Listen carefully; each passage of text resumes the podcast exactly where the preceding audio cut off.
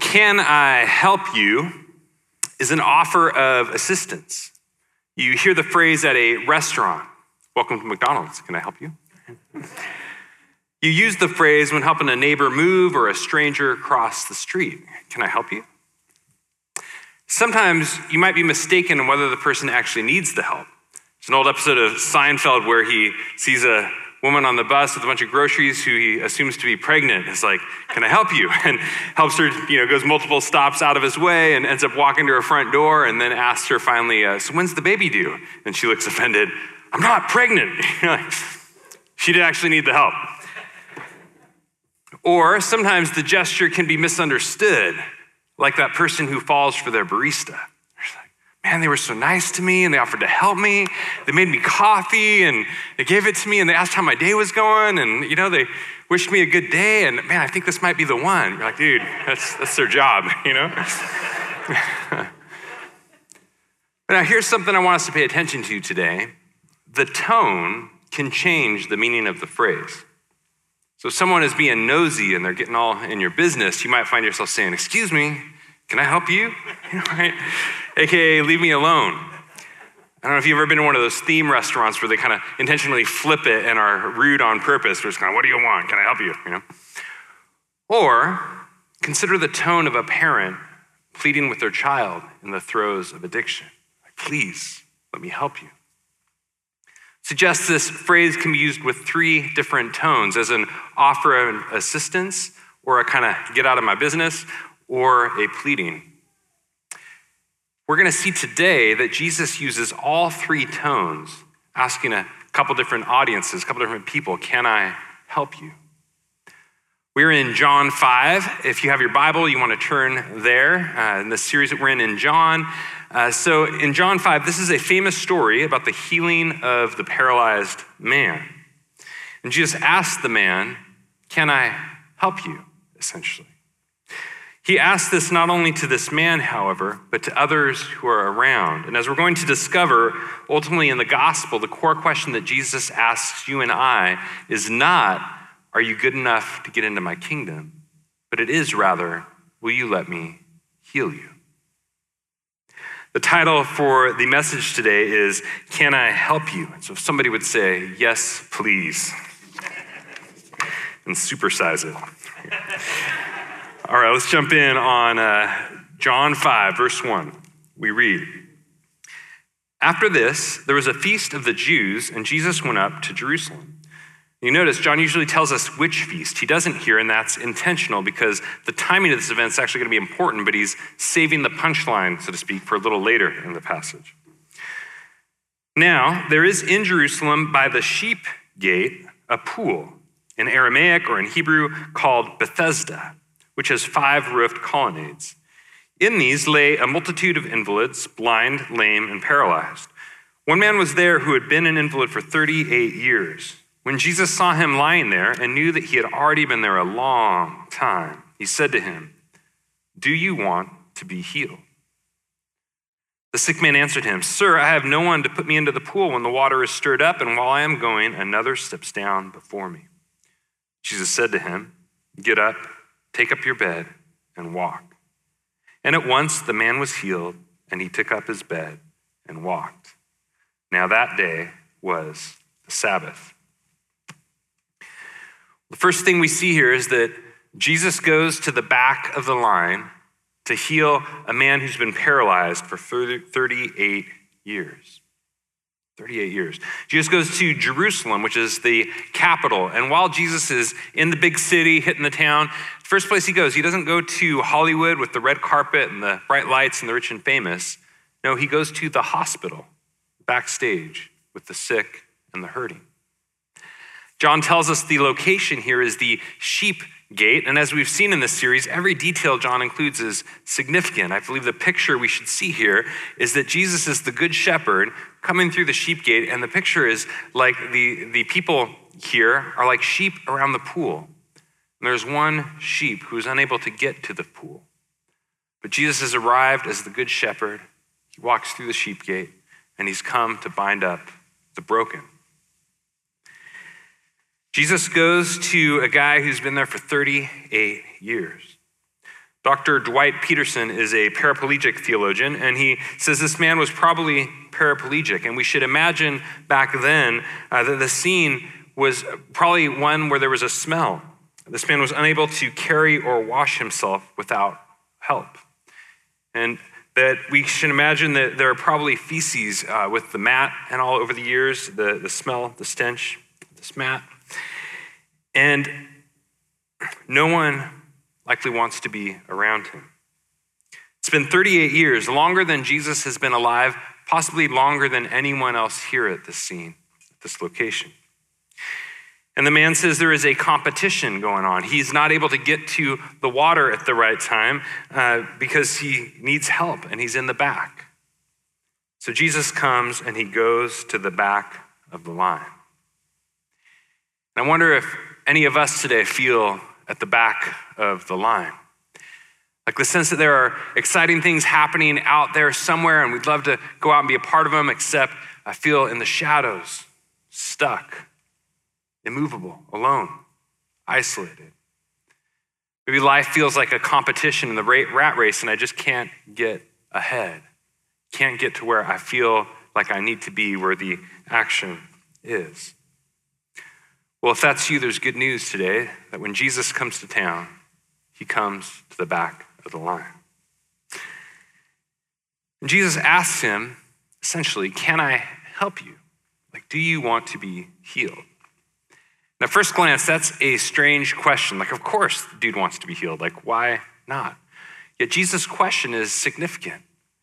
We have one reason that Jesus asks him this is that Jesus' question gives him agency. You think about it, all his life, he's probably been seen as someone who has no voice, who is seen only as needy, the nameless beggar on the side of the street. And yet, as Jesus approaches him, he sees him not only as needy and dependent, with Jesus, he's given a voice. He has something to bring to the table. Jesus gives him the dignity of agency. I used to work in Vietnam and spent a lot of time in Hanoi. And one of my favorite things in Hanoi was these nine print shops that had been started and run by people with disabilities, mostly, especially youth in the area. And it was an initiative that our church had helped sponsor and support uh, loans to get these businesses up off the ground. But as I got to know uh, some of the people who, uh, the youth who started and ran these print shops, you think of like a FedEx or a Kinko's, and they would talk about how before the initiative, they often felt like they were in the shadows of society. They said in their culture, there was a lot of shame and stigma around having a disability. And so families often maybe felt embarrassed or didn't know what to do. And so when company was over, they would have to stay in the back room and all. But then uh, with this, suddenly now they were seen as not only needy and dependent, but as having a contribution to make, something to bring to the table. Someone laughed at the irony of it. Now they, they sat with the whole family at the family table, and they actually had like the seat of honor because they actually made more income than mom and dad together, right? And they talked about the dignity, though, and the bigger picture that it brought, that they were given agency. Jesus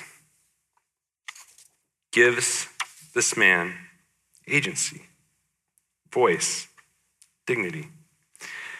Remember one time I brought the bulletins for our church back from one of these print shops. I had them print them for our church service. And the, you know, the uh, plane flew in about 7, 8 a.m. It was almost time, so I kind of rushed over and I had them print them, but I forgot to have them cut them. And so, so I got to the church. I'm like, oh man, I got to cut these bulletins. So I ran in. I got like the big cutter and, but A, I was in a rush. B, I'm clumsy. My family will tell you I'm a klutz, right? And so I cut loads of them like really poorly, like kind of at a diagonal slash. And so lots of people walking to church that day got their bulletins and like, whoa, this is I'm missing half the text. So then I got up to explain that these had been cut at the print shop that we partnered with, run by people with disabilities in Hanoi. And I think people generally kind of felt like, well, okay, they, they tried, they tried their best, but. I had to confess and own it wasn't it was me. Like I I'm the guy who can't cut. They did a way better job than I did. And there is a power that comes in the gospel where Jesus takes those who are seen as having no voice and gives them voice. Jesus gives this man the disability agency, voice, dignity. If you are a person here this morning with a disability, you need to know that we need you. Like our church family is not whole without you. You are not just a recipient, but a participant. You have food to bring to the potluck, so to speak, right? A voice to share at the table. I want to take a moment and recognize Melissa Stone. For those of you who know who Melissa Stone is, she runs the special needs ministry.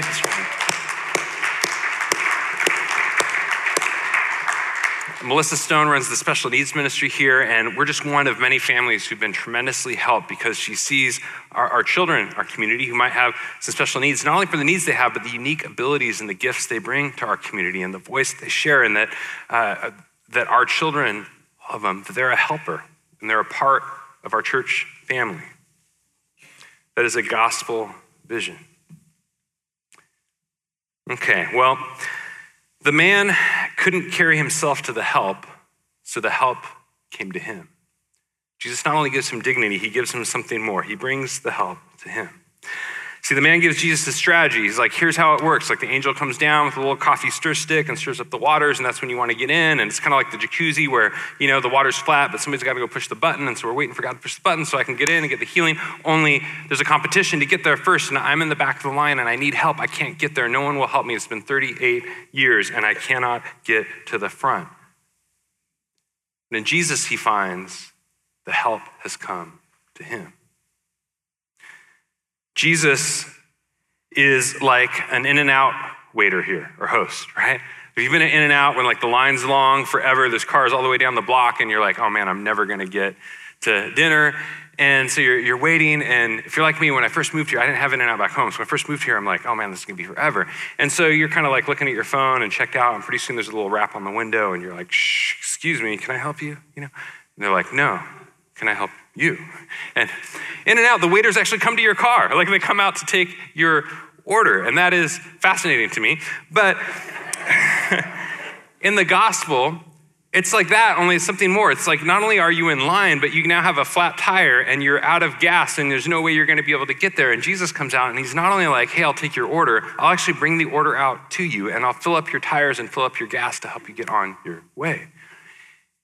In Jesus, the help has come to us. In the gospel we found we could never get to the help. We were stuck on our own. We were falling behind in the competition and the rat race. There was no way for us to get to where we needed to go. The help that we needed was too far away.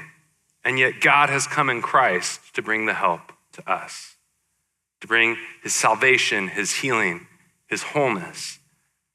Not only for our body, but for our soul, for all of who we are looked at a few weeks ago, whether now or in the not yet, the coming of his resurrection kingdom, Jesus has come to heal and make us whole. Jesus finds the man at the back of the line and he says to him, Get up, take up your bed and walk. And at once the man was healed and he took up his bed and walked. Let's continue in verse 9, in the second half. Now that day was the Sabbath. So the Jews said to the man who had been healed, It is the Sabbath, and it is not lawful for you to take up your bed. But he answered them, The man who healed me, that man said to me, Take up your bed and walk. They asked him, Who is the man who said to you, Take up your bed and walk? Now the man who had been healed did not know who it was, for Jesus had withdrawn, as there was a crowd in the place. Afterward, Jesus found him in the temple and said to him, See, you are well. Sin no more, that nothing worse may happen to you. The man went away and told the Jews that it was Jesus who had healed him. And this was why the Jews were persecuting Jesus, because he was doing these things on the Sabbath. But Jesus answered them, My Father is working until now, and I am working. This was why the Jews were seeking all the more to kill him, because not only was he breaking the Sabbath, but he was even calling God his own Father, making himself equal with God. Well, Jesus picks a fight here. We find that he's out to pick a fight with the religious leaders. I love this. This is feisty Jesus, right? Like Jesus does this miracle on the Sabbath. He works on the Sabbath. He does this healing on the Sabbath. And this is intentional timing for him. He is poking the bear, he is provoking a confrontation on purpose. The religious leaders uh, come to Jesus and they're nosy, kind of getting in his business. And I see Jesus kind of going, Excuse me, can I help you? You know, like he's not fazed by their intrusion. Yet Jesus is not the only one who works on the Sabbath doing the miracle. He also calls the man to work, to pick up his mat and to walk. He orders the guy to kind of pick up his mat and carry it around. And the religious leaders see this guy, and I envision them saying, like, hey, it's the Sabbath, you're supposed to be resting. And he'd be like, dude, I've been resting for 38 years. I'm ready to get up and move. this raises a question, though. Why does Jesus heal on the Sabbath? Why does he do it? There are some flimsy answers that we'll sometimes hear that I think can kind of miss the point. So let's address a few of those. Sometimes I think you'll hear that this is really about legalism versus compassion. But Jesus is not saying here, you guys are legalistic and I'm compassionate. The Jewish leaders weren't cold hearted, per se. The law of the day goes, you know, if there was a life threatening emergency, it was fine to help someone out. Even an animal, person, whatever, you help someone out if it was life threatening. But if it wasn't life threatening, if it wasn't an emergency, just wait till the next day. Jesus, you could have just waited a day, or you could have done it the day before. He's intentionally doing it on the Sabbath for some reason. The Jewish leaders were also not just adding extra stuff to the Old Testament law. Jeremiah 17 21, God tells his people, Be careful not to carry a load on the Sabbath day or bring it through the gates of Jerusalem. Nehemiah 13, the people are warned because they are carrying things around in Jerusalem in the temple on the Sabbath. Numbers 15, dude gets stoned for carrying sticks on the Sabbath. Law's just been given, he's made an example of. And so it was biblical for the Israelites to not work on the Sabbath. Uh, God didn't want his people working, uh, not just like picking up anything, but carrying stuff around, work related, right? Also, here, Jesus doesn't pretend that he's not working. Jesus doesn't say something like, oh, what, this? Like, this is just child's play. This ain't work, right? Like, no, he actually says, my father is working, so so am I. Comes around and says, I'm working on the Sabbath because my Father is working on the Sabbath. It's Like, I'm working, I'm doing the work. Jesus is also, though, I believe that he is not contradicting the Sabbath. He holds the Old Testament in the highest regard. You're reading through the Gospels, Jesus is constantly saying things like, It is written, it is written, it is written. Have you not read? Have you not read? Have you not read? I have come not to abolish the law, but to fulfill the law. So, what is going on here? Why does Jesus heal on Sabbath?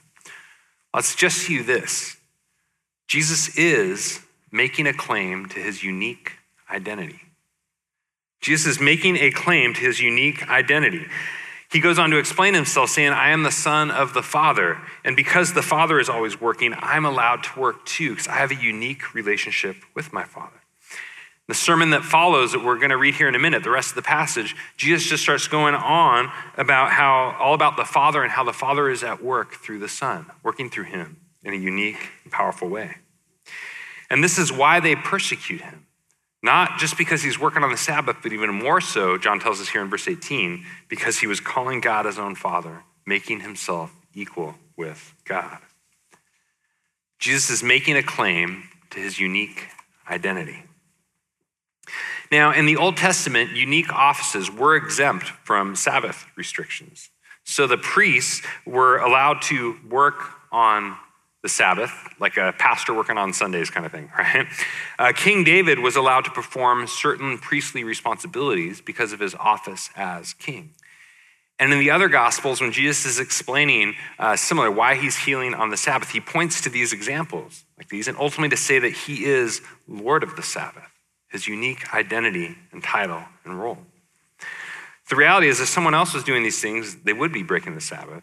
But Jesus has a unique 24 7 all access pass into all of creation. You can imagine this like a secure wing at a company where you're kind of if you or I, you know, we kind of walk up and we're like trying to get back there and the security guards are there and like, hey, no, I'm sorry, you're not allowed back here. And you're like, okay, you know. But then if the president of the company comes and shows his ID badge, you're like, oh, okay, you're all good. Go on. Jesus has the 24 7 all access pass into all of creation. It's almost like the religious leaders see this man walking, it'd be like seeing some guy flying around up overhead. And if it were me, I'd be like, dude, how are you flying? You know? But the leaders are like, do you have an FAA permit for that? You know? And what Jesus is saying is like, hey, I'm the head of the FAA, right? I have the authority to do this. And I wonder, Are there areas of your life that you think Jesus shouldn't have access to? Things that you hold sacred that you go, hey, well, this is kind of my territory. Because reality is, God has given Jesus, the Father has given his Son, a 24 7 all access pass to get into all your business, right? anytime, day or night. But the good news of the gospel is that his goal in doing so is to bring you a true and eternal rest. Jesus is out to bring us a true and eternal rest. Here's what I mean Jesus here is fulfilling the Sabbath, I believe not contradicting it. Look what the Sabbath was. The Sabbath was always looking forward, forward pointing to new creation. So every seven days there was the Sabbath day to rest, and that day looked forward to the Sabbath year. So every seven years there's a Sabbath year that was a bigger rest for the people. And then every that pointed forward to the Jubilee every 49 years, or seven times seven. And on that Jubilee Sabbath year, 49 years, that was when debts were forgiven and the land was healed and restored. So in the average person's lifetime, you probably only lived through one Jubilee, right? But there's a sense that the whole uh, cycles and Sabbath cycles and seasons are pointing forward to the Jubilee, and that itself is pointing forward to God's ultimate new creation, where He would come and deaths would be forgiven, sin would be atoned for, the land would be healed and restored, and Jesus is coming to bring resurrection and new creation for His world. He has come to fulfill the Sabbath. And what he has just done for this man is a picture of what he has come to do for humanity to bring forth this true and eternal rest. Jesus has come to raise the dead and restore creation, and the rest he has come to bring, it's deeper than just taking a nap, right? Like Jesus' work is to bring you a true, eternal, a deep rest. And it makes me wonder where are you tired today? Like not just sleepy, but tired, feeling like that exhaustion in your bones. Maybe it's from all the people around you who need things from you, and you just feel like you're never going to be enough to be able to meet the needs and fill it, fulfill it. It could be that, man, people who are, man, just constantly feel like you have to explain yourself to the same people over and over again, and they still are just don't get it. They don't get you. Or it could be this 24 7 news cycle right now with election drama. It just feels like, man, everything just feels like it's constantly in flames. And I don't know how many of you, like me this week, are just going, man, I just feel exhausted, right? You feel exhausted. The good news of the gospel is that Christ has come to bring you a true and eternal rest. Jesus is about to show us that this man healed on the Sabbath is a picture of what he's come to do for all creation. So let's continue in verse 19.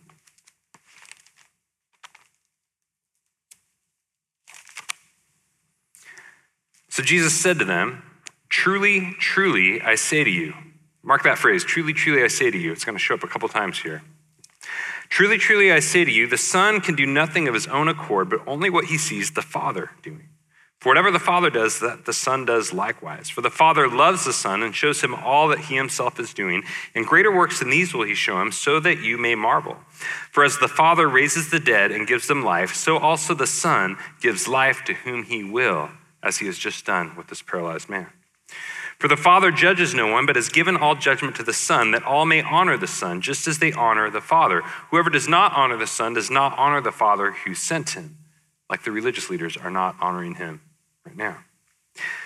Truly, truly, I say to you, whoever hears my word and believes him who sent me has eternal life, like this man who heard his word and rose up into fullness of life. He does not come into judgment, but has passed from death to life. Truly, truly, I say to you, an hour is coming and is now here when the dead will hear the voice of the Son of God, like this paralyzed man just has, and those who hear will live. For as the Father has life in himself, so he has granted the Son also to have life in himself, and he has given him authority to execute judgment, because he is the Son of Man. Do not marvel at this, for an hour is coming when all who are in the tombs will hear his voice, as this man just did, and come out they will get up, they will rise. Those who have done good to the resurrection of life, those who have done evil to the resurrection of judgment. We find here that Jesus is asking them, and ultimately, even Jesus is asking us, Can I help you? He says that what he has just done with this man is a picture of what he has come to do for humanity and for creation. Only now he asks, Can I help you?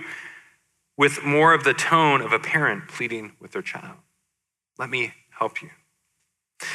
Jesus' sermon here is structured by that phrase, truly, truly. It shows up three times and structures this passage, this part of the passage here. And the first time, it sets up this the first truly, truly it's about how the Son raises the dead and gives life. Similar to how he's just raised this man up from his mat and given him fullness of life. He says he's able to do this because the Father shares all he has with the Son and loves the Son and is at work through the Son to restore and redeem the world. The second truly, truly says about whoever hears his word and believes has eternal life. Like this paralyzed man heard Jesus' word and received and was able to step up into this life. He heard Christ's words spoken, he trusted or believed, and he got up. The third truly, truly sets up how the hour is coming and is now here when the dead will be raised by the Son's voice. All it takes is the voice of Christ, the Son, just like that's all it took here with this man, for the dead to rise into the resurrection of life or of judgment. Jesus is saying what he has just done with this man is a picture of the coming resurrection, where the voice of the Son will raise us up from our graves, where we are currently would be immobile and cannot move, and that we can either trust in Christ and enter into union with him in life, or we can reject and resist him and rise into resurrection of judgment. This helps explain why Jesus earlier told the man, hey, sin no more, so something worse doesn't happen to you. He's not saying there that if you have a disability or a physical condition, it's necessarily the result of sin.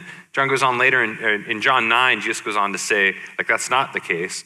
Um, but what he is doing is it's, it's pointing forward. He's going, man, whatever physical condition you or I might have, that's nothing compared to the judgment that he's warning of if we resist the reconciling and redemptive work of God in Christ. As we stand before Christ, his question is not, Are you good enough to get into my kingdom? It is rather, Will you let me heal you? Can I help you? So, this man, the early church, interestingly, saw this man as a picture of Israel under the curse of the law. So we've been seeing in this series, every detail in John is significant, and a couple details are worth noting here. They saw how it says he had been there 38 years. That 38 years echoes Deuteronomy 2.14, where Israel had been in the wilderness for 38 years, wanting to get into the promised land, but they couldn't. They were like this paralyzed man, unable to get out from under their condition in sin, and God was waiting for that generation to die off that had been in rebellion. They were unable to enter into the promised land. John also says there are five colonnades or porches surrounding this area. The early church saw this as the five books of the law or of Moses, who Jesus is about to say in the end of this John 5 passage, Moses being the one who will accuse those who have rejected him. Augustine, the earlier church, the early church father, uh, commented how this group of people uh, around the pool. They were shut in by the five books of Moses. It was a picture of Israel, who was shut in by the five books of Moses as by five porches. But those books brought forth the sick, not healed them. For the law convicted, not acquitted sinners. That's similar to our condition, where the law of God, it exposes and reveals our condition and even our paralysis to be able to fix it or save ourselves or do anything to, to deal with it on our own.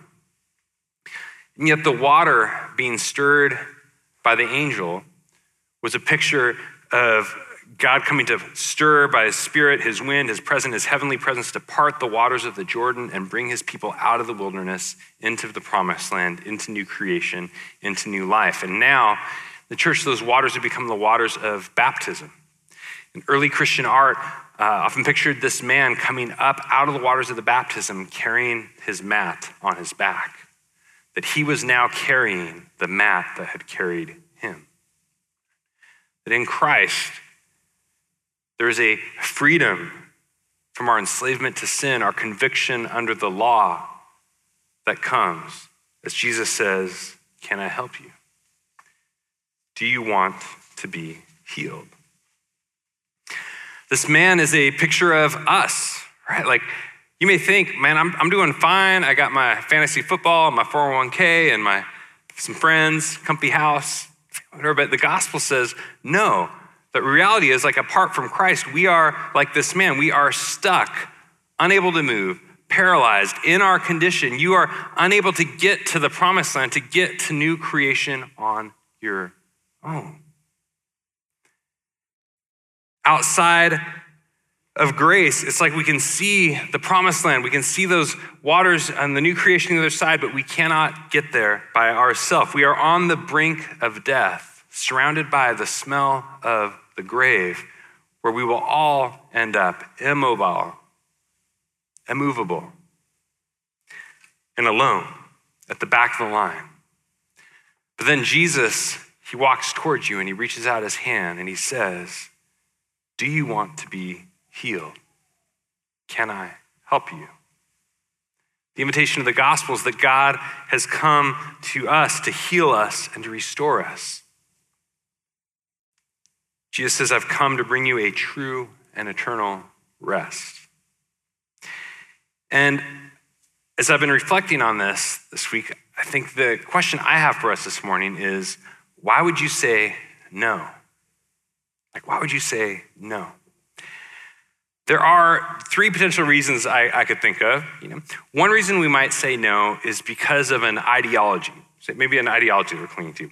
Like, if Jesus came to this man in the 21st century in my hometown of Portland, I could see him come to this man and the guy being like, Excuse me, Jesus? It's not that my legs don't work right, it's that they just work differently. So take your ableist, bipedal normativity out of here and let me just do it alone, right? And we're very ideological in Portland, right? And, you know, it sounds ridiculous, but the reality is, how often does Jesus come to us and go, hey, can I heal you of your porn addiction? We just go, hey, well, Jesus, that's, that's just, that's not wrong. It's just, this is how I express my sexuality differently, something differently. Jesus going, will you let me into your bitterness? We can find ourselves going, well, man, Jesus, if you knew the things that they've done to me, let me pull out the laundry list and show you why I have every right to be. Jesus saying, Can I heal of you of your obsession with image? Find ourselves going, but man, God, how, how else are people gonna, man, how am I gonna get sense that I'm affirmed and liked and valued and loved? Or Jesus going, hey, will you let me into your performance and your workaholism? We find ourselves clinging to this ideology that goes, man, God, it's a dog eat dog world and everybody's trying to get ahead, and that's just my only way to keep up, or we're going to be left behind. We could say no because we are clinging to our ideology. Another reason we could say no is if we are clinging to uh, an identity at times. Here's what I mean by that. I wonder what it was like for this guy 38 years. I could see him the first 10 years going with being hope. You know, the first 10 years going, man, I'm gonna get to that water, I'm gonna get healed, it's gonna, everything's gonna change. But I could see maybe the second 10 years where it turned to anger, like anger at the others who were competing and not letting him get there, anger at God, like, why could you let this happen and be this way? See the third decade becoming one of despair, of just going, God, there's just, man, this is just the way it is. I just got to learn to deal with it, accept it. And then the fourth decade becoming one of resolve, of things settling in, saying, This is just who I am. And he would not be alone in this. It's reality that we can find our identity in our struggle. This is a big one today where victimhood has often become a new form of power, where if I can identify some struggle I've been to, I can lift up and elevate my voice and I can shut yours down. So we have voices on all sides of the spectrum competing for who's been the most mistreated. And leveraging your identity as something this way or that way can actually become a way of building a platform. And that can be a hard drug to let go of.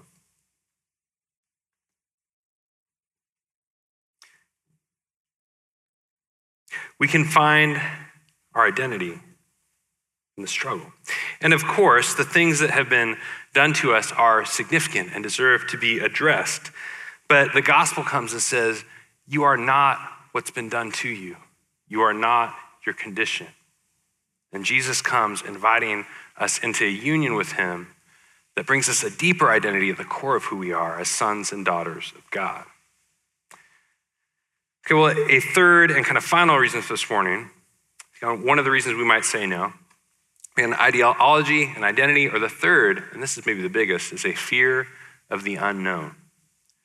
So reality for this man is being a beggar was a profession. It was a also was a way that you earned money, you earned your livelihood in a beggar. And after 38 years, this is all that he has known. It makes me wonder if it was scary take Jesus' hand, to trust him, and to step into the unknown.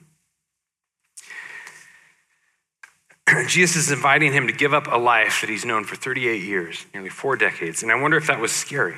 Because you and I, we can prefer the certainty of misery to the misery of uncertainty. We can find ourselves going, man, God, it's just been this way for so long that I can't imagine anything different. And I'm not willing to let you stoke my imagination that things could be different. My marriage is just always going to be this hard, this way. What my dad did to me is just always going to have that impact the core of who I am. It's just the lot I've been given. When Jesus shows up, our condition can get so closely attached to our identity, our ideology, your ideology, and it can provoke a fear of the unknown.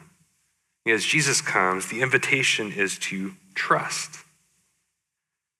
When Jesus asks, Can I help you? the invitation is to trust him, to trust him more than your ideology, more than anything else competing for your identity, more than your fear of the unknown, to trust him. If we want to get to the promised land, we've got to take his word, trust him to pick us up and raise us up to bring us there himself.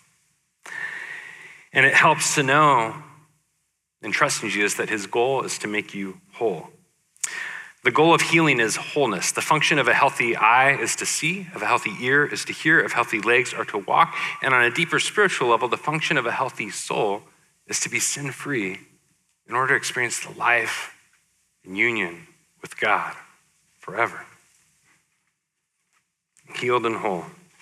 And so this morning, as we come to communion, as we come to the bread and the wine, we are invited to find this man is a picture of us you and I, stuck on our own, unable to get ourselves to the new creation, but in Christ, the help has come to us. Jesus has come to find you at the back of the line, in the depths of your condition, and to invite you into a true and eternal rest. So, as we take the bread and the wine, if you're a follower of Jesus, this is for you. And let's start with the bread, a sign of Christ's body broken for us in order that he might heal and make our bodies and our souls, our whole lives whole in the resurrection kingdom to come. Let's receive the bread.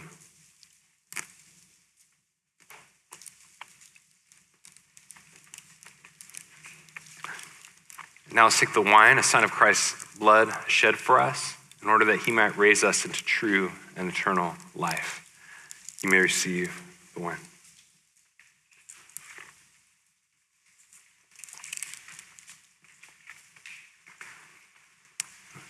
Would you join me in prayer?